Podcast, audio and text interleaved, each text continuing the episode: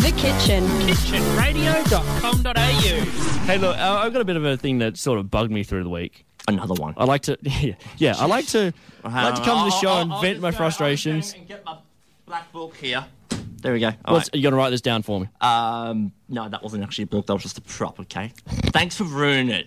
You have you heard of What, theater, what, what were you radio getting? theater? Okay, what were you going to get a black book for? What Have you, heard benefit? of, have you heard of radio series have and how heard they of that. used some sound effects? I was trying to bring a bit of that into the but modern what were day. you getting a black book out for? So I can write down yet another. Yet But I just another one asked you, are you going to write complaints. down my complaint? And you said no, it was a prop. Well, yeah, that's. You just ruined the whole radio theatre you- thing you yourself. ruined it by I didn't do asking. Ah. nothing. You ruined it because Alright. you said it's just a prop. All right. Do we need props? Clearly, you don't get creative radio. do we Adam, need, what is your. do we need props? Really? No. What is your It's- gripe, Adam? What is your gripe? Well, now it's your What props. is your gripe? What is your gripe? It is about now your props. You No. bring props into the studio. No, one can see them. It's No, no, it's no. a it's an audio thing. Like people can't see what's going on We're, on we're radio. not speaking about this now. What is, what is your We gripe Totally are. that you brought into the studio? Okay. A long time ago, I started doing radio with one of my friends, Matt, and he kept bringing props into the station. I, ju- I just wanted to do, do- do- you know, completely derail this break because it was just, you know, Well, you started with one thing. yeah, look. You're now, I'll, I'll you're, go back you're to, now going to finish. I'll go this. back to the, other- the, the other thing that I wanted to complain about, uh, which isn't Matt for a change. Um, yeah. He's just nodding at me. No one can see you nodding, Matt. Keep going, Adam. Okay, anyway. Hmm. Keep going. So I bought a birthday card. Okay. birthday cards are you know the thing that piece of paper cardboard that you fold in half give to a friend with a message inside um, Yeah. that sort of you know tries to show them how much you appreciate them on your on their birthday you know you can get not only birthday cards you can get stuff for anniversaries Yeah. engagements um a mu- Numerical multitude birthdays. numerical birthdays multitude of other events you know Yep. congratulations it's a boy or whatever You tried cards. Yep, yep.